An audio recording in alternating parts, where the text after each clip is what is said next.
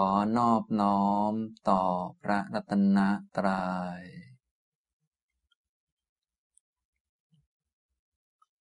สวัสดีครับท่านผู้สนใจในธรรมะทุกท่าน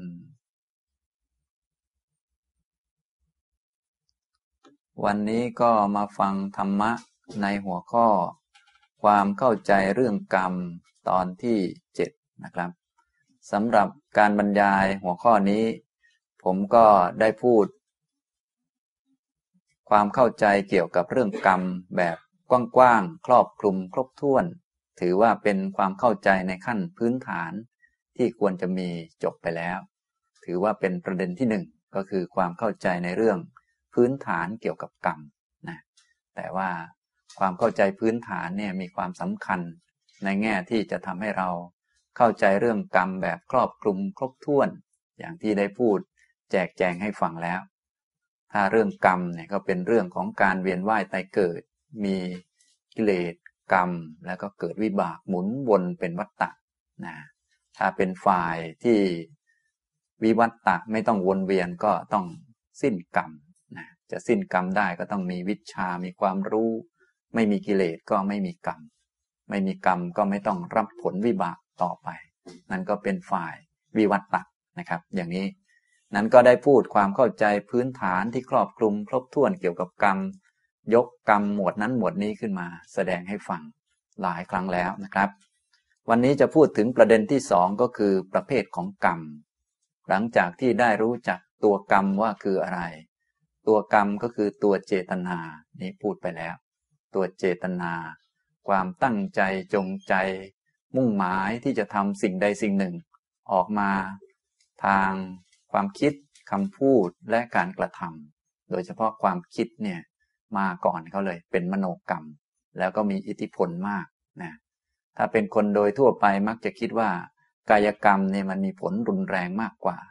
แต่ทางพุทธเราถือว่า มโนกรรมมีผลมีอิทธิพลรุนแรงมากกว่านะแล้วก็มีอาณาเขตของกรรม ขยายครอบคลุมไปมาก เนื่องจากว่า มโนกรรมนี่รวมถึงทฤษฎีต่างๆ แนวคิดทัศนคติอุดมคติ และความเชื่อถือ ตลอดจนพวกค่านิยมต่างๆ ในจิตใจของคน ซึ่งจะถูกชักนำจากคนรอบข้างก็ดีโฆษณาก็ดีหรืออะไรก็ดี เมื่อมีความเห็นไปแง่ใดแง่หนึ่ง ก็จะก่อให้เกิดความคิดคำพูดการกระทำทั้งหมดเป็นไปในอย่างนั้นนะทางพุทธเราจึงถือมโนกรรมนี้เป็นเรื่อง ที่สำคัญแล้วก็เป็นเรื่องที่มีผลครอบคลุมทั้งชีวิตของเรานะแต่ว่าโดยความรู้สึกของคนถ้าพูดธรรมดาทั่วไปก็มักจะนึกถึง กายกรรมว่ามันใหญ่โตรองลงมาก็วจีกรรมมันแรงหน่อยด่าเขาทิ่มแทงกันอย่างนี้เป็นต้น อันนี้แบบคนธรรมดานะครับ วันนี้ก็จะมาพูดให้ฟังเกี่ยวกับประเภทของกรรมนะกรรมก็มีหลายประเภทด้วยกัน หลายท่านคงได้ ฟังได้ยินบ่อยๆ แต่ผมก็จะพูดเฉพาะอันที่สำคัญสำคัญ ให้พอเป็นพื้นฐานในการที่ท่านจะไปฟังไปเรียนหรือไปอ่านหนังสืออื่นๆได้เข้าใจยิ่งขึ้น เพราะว่าการจะฟังธรรมะให้เข้าใจก็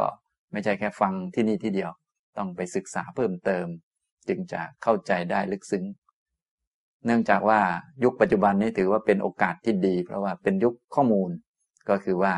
ถ้าต้องการเข้าใจเรื่องอะไรเราก็มีข้อมูลให้อ่านอยู่แล้ว ฉะนั้นความเข้าใจพื้นฐานจึงสำคัญนะฉะนั้นผมก็จะอธิบายในแง่ เรื่องต่างๆ ให้เป็นพื้นฐาน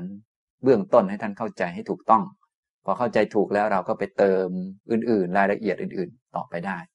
ถ้าความเข้าใจยังพลามัวสับสนอยู่ ไปเติมนั่นเติมนี่เข้ามา บางทีแทนที่จะเข้าใจเพิ่มขึ้น กลับงงเพิ่มขึ้นก็มีนะหลายท่านก็เป็นกันอยู่คือ บริโภคข้อมูลจนอ้วกไปเลยก็มีนะจนบางทีอยากเลิกศึกษาไปเลย เพราะว่ามันมันสับสนมันวุ่นวายอย่างนี้นะนี่เรื่องของกรรมก็มีความสำคัญเกี่ยวกับชีวิตของพวกเรา เพราะว่าพวกเราเกิดมาเวียนว่ายไปในโลกเนี่ย ตามภาษาธรรมะก็คือ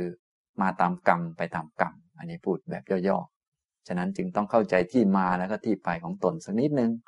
แล้วก็ถ้าไม่อยากมาไม่อยากไปแล้วก็ต้องปฏิบัติอริยมรรคนี่สำหรับคนที่มีปัญญามาก ส่วนคนที่ยังน้อยอยู่อย่างน้อยก็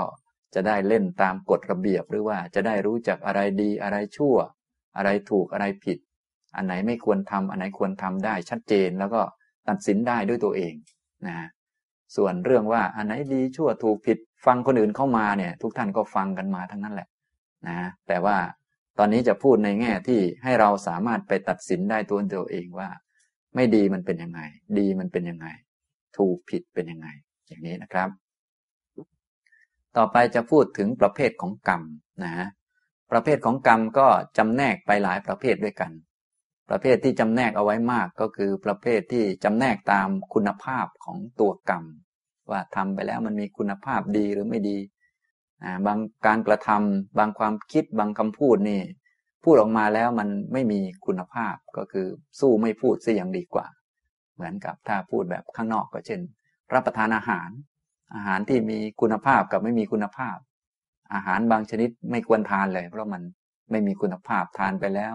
ท้องเสียหรืออะไรต่อมีอะไร เป็นอ้วนไปอีกอะไรอีก ต้องไปหายามา มารักษาอีก มันก็ลำบาก บางอาหารเนี่ย เป็นอาหารที่มีคุณภาพดี ทานลงไปแล้วสารอาหารดี ร่างกายเจริญเติบโตแข็งแรง ในด้านจิตใจของเราก็คล้ายๆอย่างนั้น ถ้ามีเจตนาที่ดีที่ถูกต้องทำกรรมที่ถูกต้อง กรรมมีคุณภาพเนี่ยก็จะส่งเสริมจิตไปในทางที่ดีงาม แต่ถ้าเป็นกรรมฝ่ายไม่ดี ก็จิตก็จะเศร้าหมองแล้วก็ตกต่ำลงไปเรื่อยๆนะอย่างนี้ เพราะว่าตัวที่เป็นหลัก ตัวที่ไปจริง ๆ นี่ก็คือจิต ถ้าสมมุติตกนรกก็คือจิตนั่นแหละไปนะจิตไป จิตมันเกิดดับเกิดดับไปเรื่อยมันเป็นประธานจนกระทั่งสูงสุดคือไปถึงนิพพานก็จิตนั่นแหละถึง หมดกิเลสก็จิตนั่นแหละหมดกิเลสหมดอาสวะ จิตไม่ยึดมั่นถือมั่นเนี่ยอันนี้ระดับสูงสุด ว่าไปแล้วก็จิตนั่นแหละเป็นคนไป แต่มันไปตามกรรมนะไปตาม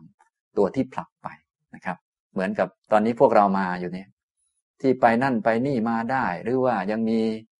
คุณค่าต่อสังคมอยู่อะไรอยู่ ก็เพราะมีจิตอยู่นั่นเอง ถ้ามีแต่ร่างกายเนี่ยไม่มีใครเอา ถึงจะสวยงาม หรือดูดีขนาดไหน ถ้าตายลงไม่มีจิตอยู่เนี่ยไม่มีใครเอาเนี่ยเขาเอาไปเผาทันทีเลย ไม่ว่าจะเป็นร่างเด็กร่างผู้ใหญ่ก็พอๆกัน ไม่มีใครเอา แต่ที่ยังมีคนเอาอยู่ยังไปยังมาได้ เพราะจิต จิตตัวนี้กรรมมันยังรักษาไว้อยู่ มันมาตามกรรม พอจะสิ้นกรรมมันก็จะสิ้นจิตแบบคนไป ที่จะรักษาความเป็นคนตรงนี้ไว้นะ ฉะนั้นตัวรักษาความเป็นคนเนี่ยไม่ใช่รูปร่างกาย ไม่ใช่ทรัพย์สมบัติภายนอก แต่ก็คือจิตนั่นเอง และจิตตัวนี้มันเป็นตัวกรรมรักษามันไว้นะก็เลยเรียกกันว่า มาตามกรรม เดี๋ยวสักหน่อยก็จะไปตามกรรมนะทีนี้ในระหว่างที่อยู่เนี่ยนอกจากมาตามกรรมแล้วในระหว่างที่อยู่ก็ยังทำกรรมด้วย นะวันนี้จะพูดถึงประเภทของกรรมให้ฟัง ถ้าพูดถึงประเภทของกรรมในแบบคุณภาพของตัวกรรม ว่ามันดีหรือมันไม่ดี ก็จะแบ่งเป็นสองอย่าง พวกเราคงได้ยินบ่อยๆ ก็คือ อกุศลกรรม กรรมที่เป็นอกุศลกรรมที่เป็นฝ่ายไม่ดี ทีนี้ต้องเข้าใจความหมายของตัวกรรมก่อนว่าคือเจตนา เราจึงไม่ดูข้างนอกว่า คนจะชอบจะไม่ชอบ หรือคนอื่นพูดว่าดีว่าไม่ดี เพราะเรื่องของกรรมโดยลึกซึ้งแล้วเนี่ย โดยการพิจารณาเข้าไปอย่างลึกซึ้งเป็นลักษณะหรือสภาวะที่เกิดประกอบกับจิตเกิดในจิตเลย เป็นความตั้งใจจงใจเป็นเจตนาที่เกิดกับจิตนะฮะตัวอกุศลกรรมเนี่ย ถ้า พูดถึงตัวคุณภาพของมัน ก็คือมันเกิดจากสิ่งที่ไม่ดี ฉะนั้นคุณภาพของมันก็ไม่ดี ว่าไปแล้วคือไม่ควรทำดีกว่านั่นเองนะ เหมือนกินอาหาร แต่อาหารมีพิษ ไม่ควรกินดีกว่านั่นแหละนะทำแล้วใจมันก็จะเศร้าหมองเหมือนกับร่างกายทานอาหาร แทนที่จะแข็งแรงกลับป่วยหนักกว่าเดิมนะก็คือมันเกิดจากเหตุที่มันไม่ดี ก็เหตุที่ไม่ดีก็มีอยู่สามอัน คืออกุศลเหตุ เหตุที่ก่อให้เกิดอกุศลเกิดขึ้นในจิตเนี่ยมีอันที่หนึ่งคือโลภะความอยากได้ต้องการ เพื่อตัวเพื่อตนเพื่อของตน อันนี้โลภะถ้ามีความอยากได้ อย่างนี้เป็นมูลฐานเนี่ยความคิดคำพูดการกระทำออกมามันจะไม่ดี อันที่หนึ่งอันที่สองก็โทสะเกิดจากโทสะอันที่สามก็เกิดจากโมหะ โทสะคือความหงุดหงิดรำคาญ ไม่พอใจไม่ชอบใจ รู้สึกว่าสิ่งนั้นมันกระทบกระทั่งกับตัวเรา ตัวตนของเรานะหรือคนที่เรารัก เมื่อมีความคิดที่มีพื้นฐานมาจากความรู้สึกกระทบกระทั่ง ความคิดนั้นก็จะไม่ดี ความคิดนั้นมันไม่ดีคำว่าไม่ดีเป็นอกุศลในที่นี้ เราวัดกันที่สภาพของจิตเลย เราไม่ดูออกมาข้างนอกว่า สมเหตุสมผลมีเหตุมีผลอย่างไร เพราะแต่ละคนก็มีเหตุผลของตัวเอง อันนั้นเราไม่พูด เราจะพูดให้ลึกซึ้งลงไปเพื่อให้ทุกท่านเนี่ยสามารถไปตัดสินได้ตัวตัวเองว่า มันดีหรือมันชั่ว เราไม่ดูข้างนอก เราไม่ดูออกมามีผลต่อใครอย่างไร อันนี้เป็นฉากนอกๆนะไว้พิจารณาทีหลัง แต่ตอนนี้พูดถึงกรรมที่ลึกซึ้งเข้าไป ก็คือสภาวะที่เกิดกับจิตนะอกุศลละกรรม กรรมที่เป็นอกุศลไม่ดี ก็คือทำให้จิตมันไม่ดี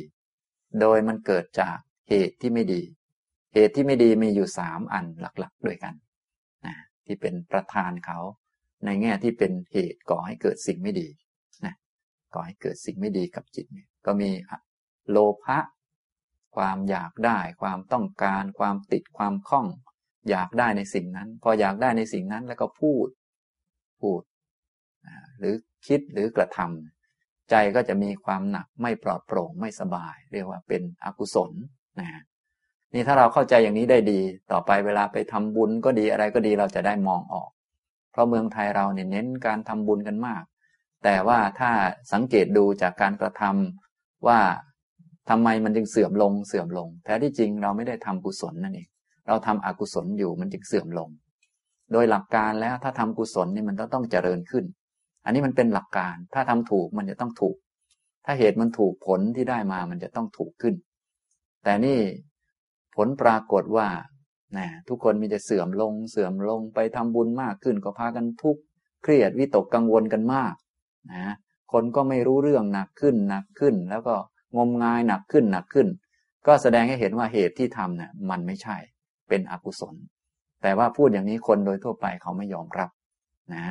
อันนี้ก็คือ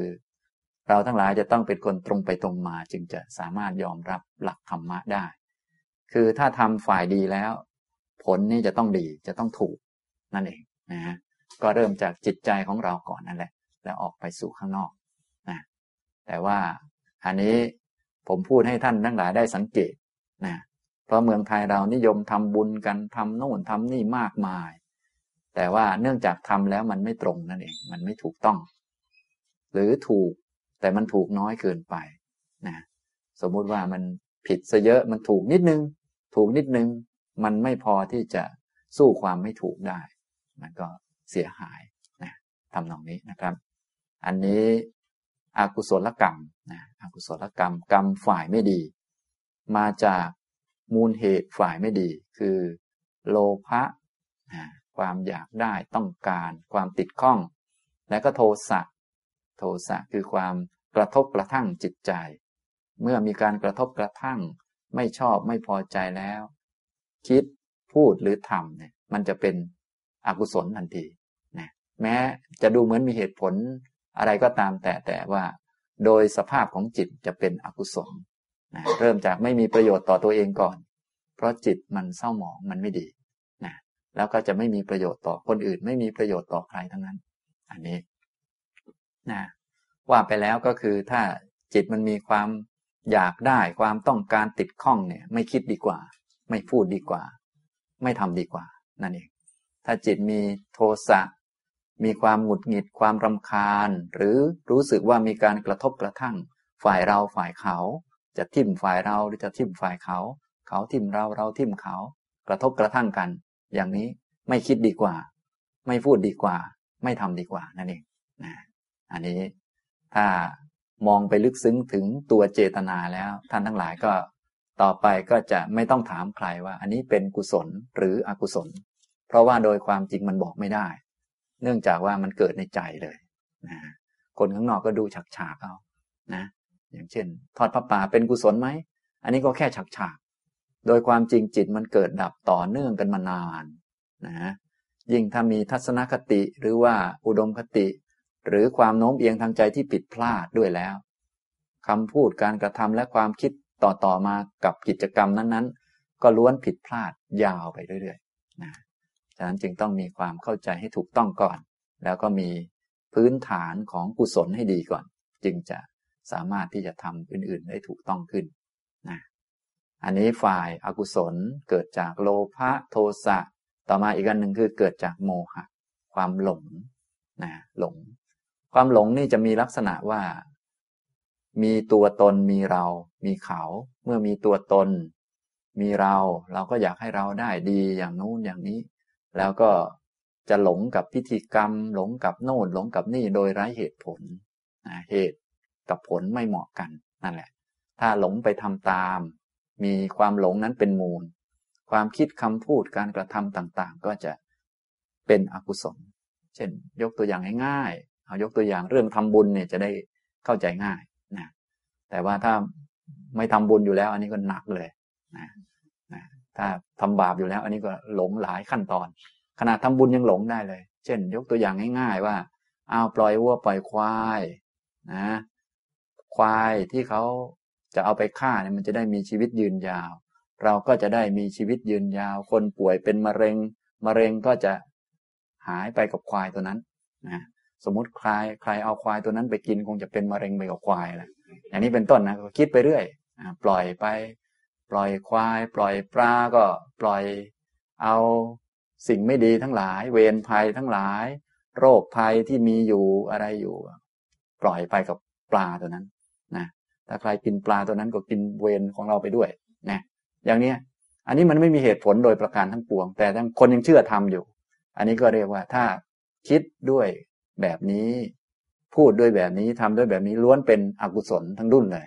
ทั้งทั้งที่คนโดยทั่วไปเนี่ย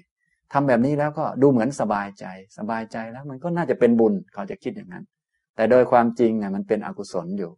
นะแต่คนสบายใจเป็นเพราะความเห็นผิด คนเห็นผิดก็เกิดความสบายใจได้ เช่น ยกตัวอย่างง่ายๆเนี่ยเขาบอกว่ามีเจ้าพ่อขลังศักดิ์สิทธิ์อยู่ตรงนี้ เวลาขับรถผ่านให้บีบแตรให้ท่านหน่อย สงสัยหลวงพ่อคงหนวกหูตายแล้วนะเจ้าพ่อนั่นนะ ชอบฟังแตรหรือเปล่าไม่รู้หลวงพ่อเจ้าพ่อนั่นนะไม่รู้สมัยก่อนเกิดอินเดียหรือเปล่า อินเดียเขาให้บีบแตรนะก็ให้บีบแตรทักท่านด้วยอย่างนี้ เราก็ได้บีบแตรพอได้บีบแตรก็เกิดความสบายใจนะแต่ที่จริงการกระทำเหล่านั้นเกิดจากความหลงพอเกิดจากความหลงแล้ว มันก็เป็นอกุศล แต่อกุศลก่อให้เกิดความสบายใจก็ได้ เพราะมันมีทิฏฐิเข้ามา คนเราเลยเอาความสบายใจของตัวเองเป็นหลักเลย พลาดไปมากนะเรียกว่าทำด้วยความไม่รู้เรื่อง เอาสบายใจเป็นหลักนะแที่จริงต้องเอาธรรมะเอาสัจธรรมเป็นหลักมันจึงจะถูกหลังๆมานี่พวกเรามีแต่ทำเอาตามใจ สบายใจได้ทำบุญแล้วก็สบายใจ ได้ตักบาตรแล้วก็สบายใจ ได้ถวายนั่นแล้วก็สบายใจ ได้ถวายนี่แล้วก็สบายใจ โดยเอาความสบายใจนั้นเป็นบุญซะเลยพลาดไปหมดนะตักบาตร เป็นบุญหรือเปล่า ยังงงอยู่เลยยังไม่รู้เรื่องเลยนะก็มีแต่เรื่องว่า โอ้ตักบาตรแล้วเราจะได้บุญเยอะได้นู่นได้นี่อันนี้นี่มีแต่โลภะอยู่ อยากได้มา ไม่เคยคิดถึงพระว่า นี่ท่านทำมาหากินไม่ได้ เราใส่บาตรไป เพื่อว่าท่านจะได้อาหารไปฉันฉันแล้ว ท่านจะได้เรียนธรรมะเรียนธรรมะแล้วจะได้สอนญาติโยม ศาสนาจะได้รุ่งเรือง ไม่มีคิดถึงคนอื่นเลย มีแต่อยากจะเอาเท่านั้นเนี่ยโดยส่วนใหญ่ทำบุญกันจะเป็นอย่างนี้ นะทำบุญเป็นแต่คำพูดเฉยๆนะแต่โดยใจเนี่ยเป็นอกุศลอยู่นะทำไมเป็นอย่างนั้นก็เพราะสภาพจิตจริง ๆ มันเป็นอย่างนั้นนะ อันนี้แหละ ถ้าคนไม่รู้นี่จึงอันตรายมากหมายถึงว่า อุตส่าห์ทำตั้งเยอะแยะนึกว่าเป็นกุศล แล้วก็สบายใจด้วยแต่ที่จริงตัวเองสบายใจกับความเห็นผิดของตัวเอง ก็ตัวเองเห็นผิดไงก็เหมือนเราไป ทำพิธีกรรมโน้นพิธีกรรมนี้แล้วเกิดความสบายใจ เอาความสบายใจนั้นมาเป็นผลที่ดีไม่ได้ ถ้างั้นก็ไปดูละครให้สบายใจไม่ดีกว่าเลยเนี่ยมันเป็นอย่างนี้เนี่ยอย่างนี้ทำนองนี้ อันนี้ฉะนั้นถ้าจะทำอะไรจึงต้องมีปัญญาเป็นตัวนำทางพูดเรานี่ก็เลยเน้นไปทางด้านความรู้ด้านปัญญา มาในคราวนี้ผมมาพูดให้ฟังแม้แต่เรื่องง่ายๆเรื่องกรรมเนี่ย พวกเราก็คิดว่าเข้าใจกันดีแล้ว บุญกุศลเนี่ยได้ยินมันมานานแล้ว แล้วก็ทำเนี่ยเป็นบุญไปหมดแหละทำนะแต่ไม่ดูผลที่เกิดขึ้น ตัวเองก็แห้งลงทุกวัน โง่ลงทุกวันไม่รู้เรื่องทุกวันยังจะเป็นบุญได้ยังไง ถ้าเป็นบุญเนี่ยมันต้องใจสว่างขึ้นทุกวัน ปัญญาก็เกิดขึ้น เป็นคนมีเหตุมีผลขึ้นทุกวันทุกวันนะอย่างนี้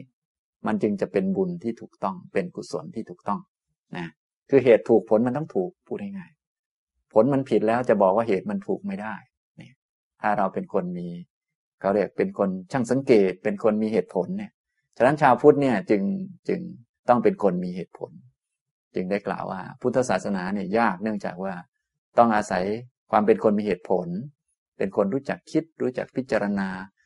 อันไหนไม่ดีไม่ดีอย่างไรก็แจกแจงแยกแยะได้ อย่างนี้ทำนองนี้ แต่คนโดยทั่วไป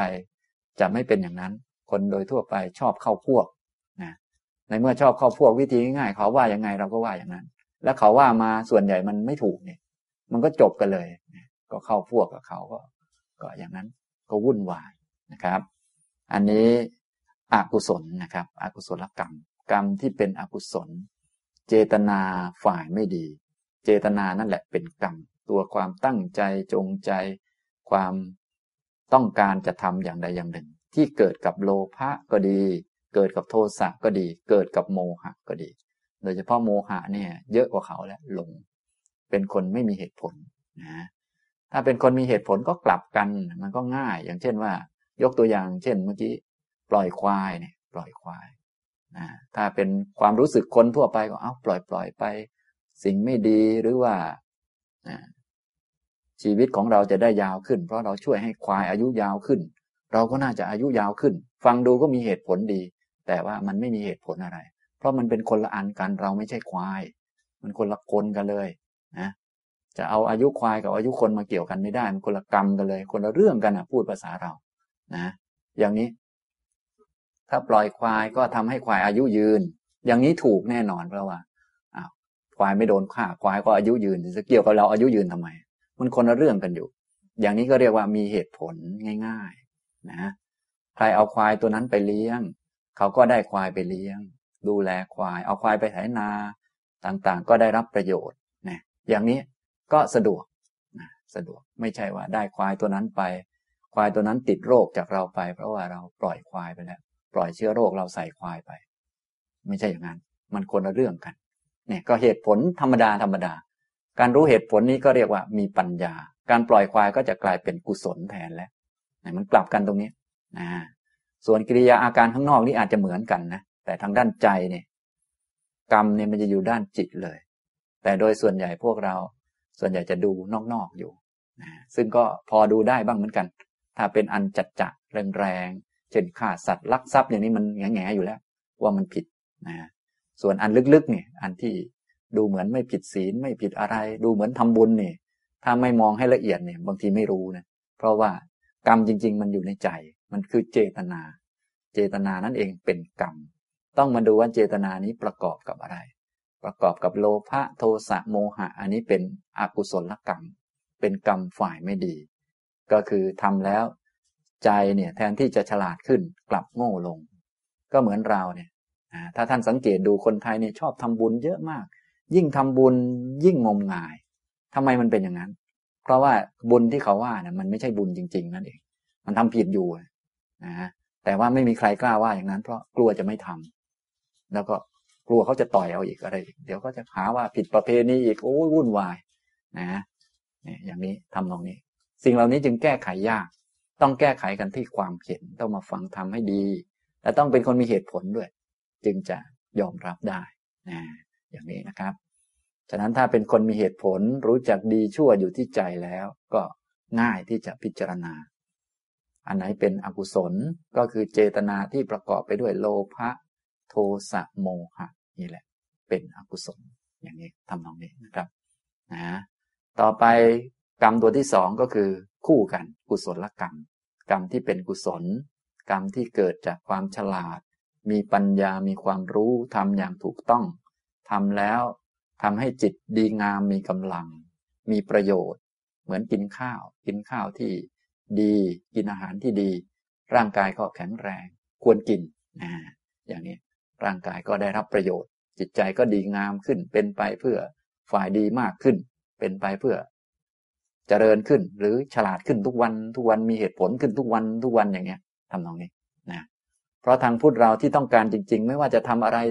แต่ละอย่างเล็กๆน้อยๆเนี่ย ถ้าทำถูกต้องจะฉลาดขึ้นทุกวันทุกวันนั่นเองนะ เหมือนกับฟังธรรมเนี่ยก็ถ้าฟังถูกต้องก็จะฉลาดขึ้นทุกวันทุกวันทำบุญ ถ้าทำถูกต้องก็จะฉลาดขึ้นทุกวันทุกวันทุกวัน เพราะใจมันสะอาด มันก็พร้อมที่จะทำให้เกิดความฉลาดขึ้นนะพร้อมจะมีปัญญาขึ้นนะพร้อมจะมองอะไรเห็นชัดขึ้น อย่างนี้ทำนองนี้ อันนี้ท่านทั้งหลายที่ทำบุญมานานลองสังเกตตัวเองดูว่า เป็นไงฉลาดขึ้นทุกวันทุกวันไหมนะถ้ารู้สึกว่าทำไปแล้วมันก็เหมือนเดิมก็คล้ายๆเดิม งงสงสัยกับเรื่องนู้นเรื่องนี้วุ่นวายอยู่ แสดงว่าที่ทำมาตั้งเยอะนะ่ะมันไม่ค่อยเป็นบุญ อาจจะเป็นบ้างแต่มันเปอร์เซ็นต์น้อยเกินไป มันไม่พอที่จะสู้กับอกุศลหรือฝ่ายไม่ดีนะฮะอย่างนี้นะครับ นี่มาพูดให้ฟังท่านทั้งหลายจะได้ ต่อไปจะได้ทำเป็ดนะ เพราะว่ากุศลอกุศลนี่มันอยู่ในใจเลยนะเกิดกับจิตเราเลยนะอย่างนี้นะครับ กุศลกรรมเนี่ยเป็นกรรมฝ่ายดี ควรจะทำเป็นสิ่งดีงาม เกิดกับจิตนะครับ เป็นภาวะที่เกิดกับจิต เกิดจากมูลเหตุ ที่ก่อให้เกิดกุศลอยู่สามประการด้วยกัน กุศลมูลเนี่ยก็คืออโลภะสภาวะที่ตรงกันข้ามกับโลภะโลภะความอยากได้ต้องการเอามาใส่ตัวเอามาหาตัว อโลภะก็คือตรงข้าม ตรงข้ามคิดถึงคนอื่น เป็นประโยชน์แก่คนอื่น แก่พระศาสนา แก่ส่วนรวม เป็นประโยชน์ต่ออนาคตการ เป็นประโยชน์ต่อรุ่นลูกรุ่นหลาน เป็นตัวอย่างแก่คนรุ่นหลังๆ อะไรก็ว่าไป ที่ออกไปข้างนอกนะถ้ามีสิ่งเหล่านี้เกิดประกอบกับเจตนาในการคิดในการพูดในการกระทำนะมีเจตนาจะทำเรื่องนี้เพื่อประโยชน์แก่องค์กร เพื่อประโยชน์แก่กระบวนการทำงาน เพื่อประโยชน์แก่ พวกรอบข้าง เพื่อประโยชน์แก่สังคม เพื่อประโยชน์แก่ คนรุ่นหลัง เพื่อประโยชน์แก่คนโน้นคนนี้ คือเจตนามันมีแล้วแล้วก็มีอโลภาเข้ามาประกอบ อย่างนี้ความคิดนั้นจะเป็นกุศลคำพูดจะเป็นกุศล การกระทำจะเป็นกุศลนะเหมือนไปทำบุญทำบุญก็อ่า มีตู้ไว้หยอดก็อ่าคิดขึ้นมา โอ้ นี่เพื่อจะได้เป็นประโยชน์แก่พระศาสนาวัดนี้ท่านจะได้ อยู่ต่อมีไฟไว้เพื่อว่า พระท่านจะได้อ่านหนังสือ สวดมนต์มองเห็นนะ เพราะว่าถ้าไม่มีไฟก็มองไม่เห็นน่อย่างนี้ แค่หยอดตู้ก็เป็นกุศลได้ แต่พวกเราโดยทั่วไปหยอดตู้ก็เป็นอกุศลตลอดทำไมมันเป็นอกุศล เพราะหยอดปั๊บยี่สิบบาท จะเอาสวรรค์ชั้นดาวดึงอย่างนี้มันก็จบกันนั่นนะนะคำว่าจบของเขาคือจะไปจบดาวดึงตลอดเนี่ย ก็พากันจบอ้าวเธอจบจบจบเนี่ยก็มาจบ จบคือเกมโอเวอร์เลย ผิดกันหมดเลย นี่มันลำบากนะ ถ้าคนไม่รู้นี่โอ้โหมันลำบากมากนะทำไมมันจึงเป็นอกุศลนะก็เราวัดกันง่ายๆมันอยากได้หรือไม่อยากได้แค่นี้แหละมันจะเอามาหรือจะให้ไป ถ้ามันจะเอามามันผิดเป็นอกุศล ถ้าจะให้ไปเนี่ยมันถูกนะอย่างเนี้ยง่าย ๆนะครับทำนองนี้ ฉะนั้นบางคนเนี่ยเขาให้แค่ยี่สิบบาท แต่ว่าเจตนาเขาให้ไปบุญกุศลเขาจะเยอะ เยอะกว่าคนให้เป็นร้อยเป็นพันซึ่งจะเอามาอีกทำไมเป็นอย่างนั้น เพราะมันไม่ดูปริมาณข้างนอก มันดูคุณภาพข้างในในใจ ว่ามันเกิดจากอะไรนะอย่างนี้ทำนองนี้ บางคนทำกุศลตั้งเยอะตั้งแยะแล้วก็นั่นแหละเอาแต่เรื่องหน้าตาเอาแต่เรื่อง อย่างโน้นอย่างนี้ไปเขียนชื่อเอาไว้ก็ดีอะไรก็ดี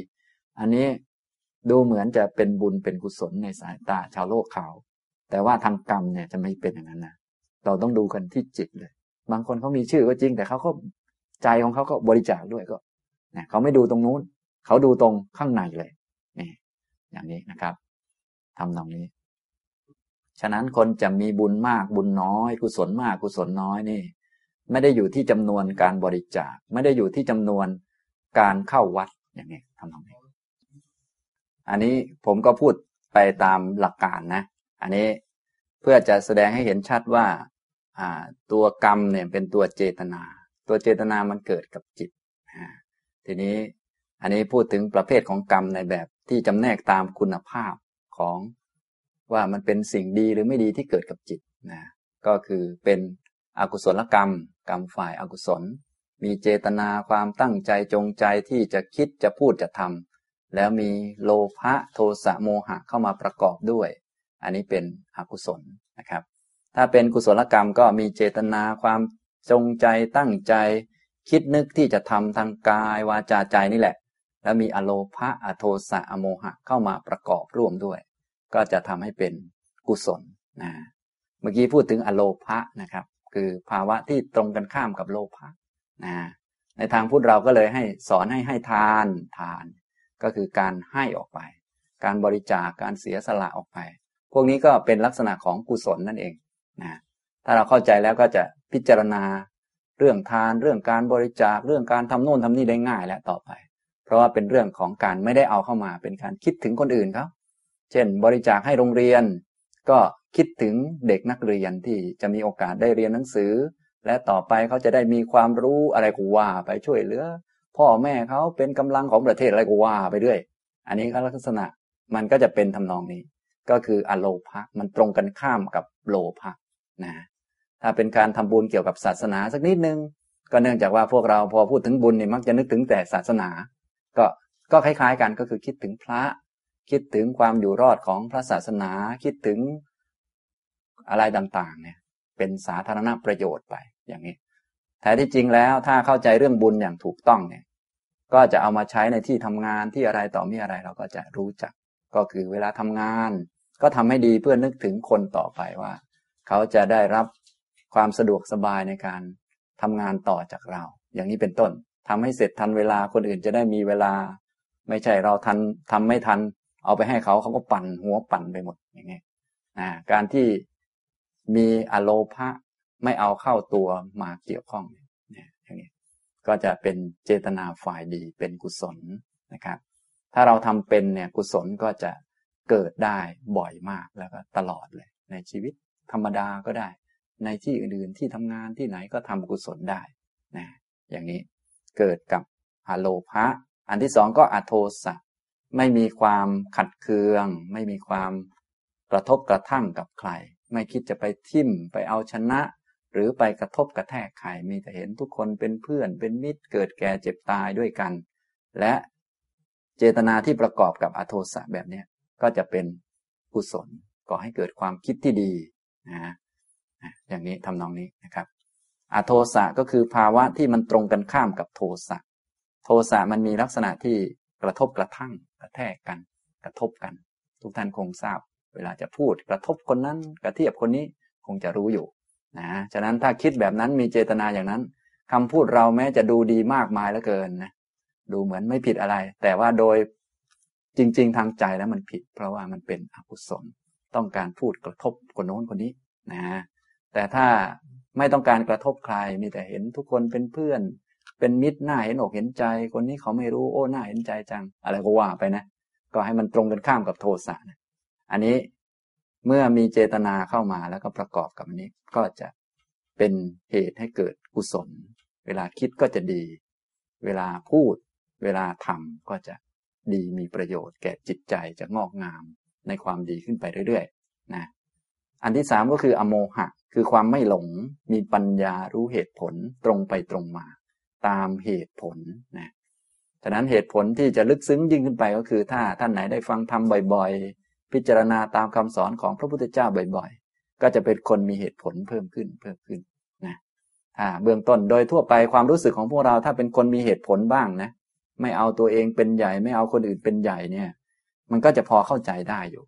พื้นๆทั่วไป แต่ถ้าลึกซึ้งก็ต้องค่อยๆ ศึกษาไปเรื่อยนะคนที่มีปัญญาประกอบกับเจตนา ทางพุทธเราเนี่ยจะเน้นตัวนี้มากก็คือ เจตนาดีเนี่ยยังไม่สำคัญเท่าไหร่ ต้องเป็นเจตนาดีที่ประกอบด้วยปัญญา เนื่องจากเจตนาดีของเราเนี่ยอาจจะดีแค่เราคิดเอาก็ได้ ความจริงเราอาจจะคิดกับความหลงอยู่ ช่นเจตนาดีต่อพระนะอยากให้พระท่านมีอาหารเย็นๆฉัน เดี๋ยวอาหารท่านจะบูดก็ไปซื้อตู้เย็นไปถวายวัดอย่างนี้เป็นต้นนะอันนี้แบบแบบทั่วๆไปแบบทำบุญเราเกี่ยวเกี่ยวข้องกับวัดสักนิดหนึ่งนะอย่างนี้ก็อยากให้ท่านได้ฉันอาหารดีๆนะเจตนาดูเหมือนดีนะแต่ว่าความคิดของเรามันประกอบกับโมหะคือความหลงอยู่ มันก็กลายเป็นอกุศลไปซะอย่างนี้แต่ที่จริงแล้ว พระเนี่ยท่านห้ามห้าม ฉันอาหารค้างคืนอะไรต่าง ๆ อย่างนี้ทำนองนี้ อันนี้ถ้าคนไม่รู้เรื่องนี้ก็ทำมั่วไปเรื่อยนะมั่วไปเรื่อยนะอย่างนี้นะครับ ฉะนั้นพวกเราอะอ้าวอันนี้ก็คือ ถามว่าทำไปแล้วมันผิดไหมอะไรไหมอันนี้ผมกำลังพูดถึงกุศลอกุศลที่เกิดในใจ ส่วนการกระทำมันอาจจะมีประโยชน์บ้างเล็กๆน้อยๆหรืออะไรก็ว่าไป อันนี้เป็นฉากข้างนอก ตอนนี้ให้พิจารณาลงไปข้างในเลย ถ้าข้างในมันถูกข้างนอกแน่นอนมันต้องถูก ถ้าข้างในมันผิดข้างนอกมันก็มั่วๆหน่อยนะอย่างนี้อันนั้นผมผมก็เลยยกตัวอย่างที่พวกเราทำมั่วๆเข้ามาประกอบบ้างนะ แต่ว่าในเมื่อมันเสียไปแล้วอะไรทำไปแล้วมันก็ต้องจบจบไป แต่ว่าคราวนี้มาพูดถึงลึกๆเลยในใจเราเนี่ยอ่าต่อไปทำจะได้เป็นกุศลอย่างแน่นอน ก็คือ ต้องประกอบไปด้วยปัญญารู้เหตุผลนะการจะรู้เหตุผลก็คือต้องศึกษาเรื่องนั้นให้ดี เช่นจะถวายอะไรพระก็ไปศึกษาเรื่องนั้นให้ดีๆ ว่าเรื่องมันเป็นยังไง อะไรยังไงมีเหตุผลยังไง พระพุทธเจ้าแสดงไว้ยังไง อนุญาตยังไงห้ามอะไรบ้าง อย่างเนี้ย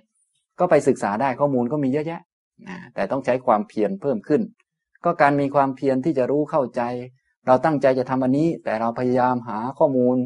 อย่างนี้ก็คือกุศลก็เกิดเยอะมาก เพราะว่ามีเจตนาดีด้วย แล้วก็มีปัญญาเข้าประกอบด้วยนี่อย่างนี้ แต่พวกเราชอบจะเร็วๆไว้ก่อน อย่างนี้ เดี๋ยวเดี๋ยวไม่ทันบุญอะไรก็ว่าไปนะ แล้วแต่เขาจะคิดนะ อย่างนี้นะครับ นี่จำแนกตามคุณภาพนะครับ ก็คืออกุศลกรรมกับกุศลกรรมนะทีนี้ถ้าจำแนกตามทวารที่เกิดของกรรมเนี่ยก็แบบที่พวกเราทราบกันดี ทวารหรือทางออกของกรรม เนื่องจากตัวกรรมเนี่ยมันเกิดกับจิต พอมันเกิดกับจิตแล้วก็ต้องมีทางออก ต้องมีทางออก จิตเป็นประธานเป็นนายเป็นเรื่องตัวของสิ่งต่างๆ ทีนี้มันก็มีทางออกของกรรม ก็จะมีอยู่สามทาง ก็คือทางกาย เรียกว่ากายกรรม ตัวกายกรรมนี้ไม่ใช่การกระทำทางกายหรอกก็คือจิตที่ประกอบไปด้วยเจตนาว่าอย่างไรนั่นแหละ เพียงแต่อันนี้เป็นทางออกของมันนะอันที่สองก็ออกมาทางวาจาเป็นวจีกรรม อันที่สามออกมาทางใจคือความคิดความนึกนะความ คิดเหตุผลอะไรต่างๆ เป็นความเห็นเป็นทฤษฎี เป็นความชอบความพอใจ ความเชื่อถือ เป็นความโน้มเอียงทางจิตใจ หรือเรียกว่าเป็นทิฏฐิทั้งมีทั้งผิดทั้งถูก เป็นมิจฉาทิฏฐิบ้าง เป็นสัมมาทิฏฐิบ้างนะเป็นค่านิยมดีบ้างไม่ดีบ้าง อันนี้เรียกว่า มโนกรรมออกมาทางมโนทวารนะอันนี้กรรมในแบบที่แยกแบบทางออกของกรรมก็จะมีสาม กายกรรม วจีกรรม มโนกรรมเมื่อเอามาคูณหรือว่ามาผสมกับกุศลกรรม อกุศลกรรม อันนี้ก็กลายเป็นหกแล้ว ก็คือว่า กายกรรมเนี่ย เป็นกุศลก็มี เป็นอกุศลก็มี วจีกรรม เป็นกุศลก็มี เป็นอกุศลก็มี มโนกรรม เป็นกุศลก็มี เป็นอกุศลก็มี อย่างนี้ทำนองนี้นะครับ อันนี้วันนี้พูดให้ฟังเกี่ยวกับการ แยกแยะประเภทของกรรมได้สองประเภทนะครับ ก็คือแยกตามคุณภาพของกรรมที่เกิดกับจิตเกิดกับเจตนานั่นแหละ เป็นอกุศลกรรมอย่างหนึ่งกับกุศลกรรมอย่างหนึ่ง และแยกตามทวารที่เกิดของกรรมทางออกของกรรม ซึ่งมีอยู่สามคือกายกรรม วจีกรรม มโนกรรมนะเอามาคูณกันก็ได้เป็นหก เดี๋ยวคราวต่อไปก็จะมากล่าวถึงวิธีสังเกต วิธีเช็คว่า เอ แบบไหนมันเป็นกุศลอกุศลมีตัววัดอะไรอย่างไรบ้าง อันนี้ก็พูดให้ฟังย่อๆ ก็คงจะพอได้แง่คิดเล็กน้อยนะครับ สมควรแก่เวลาแล้วนะครับอนุโมทนาทุกท่านครับ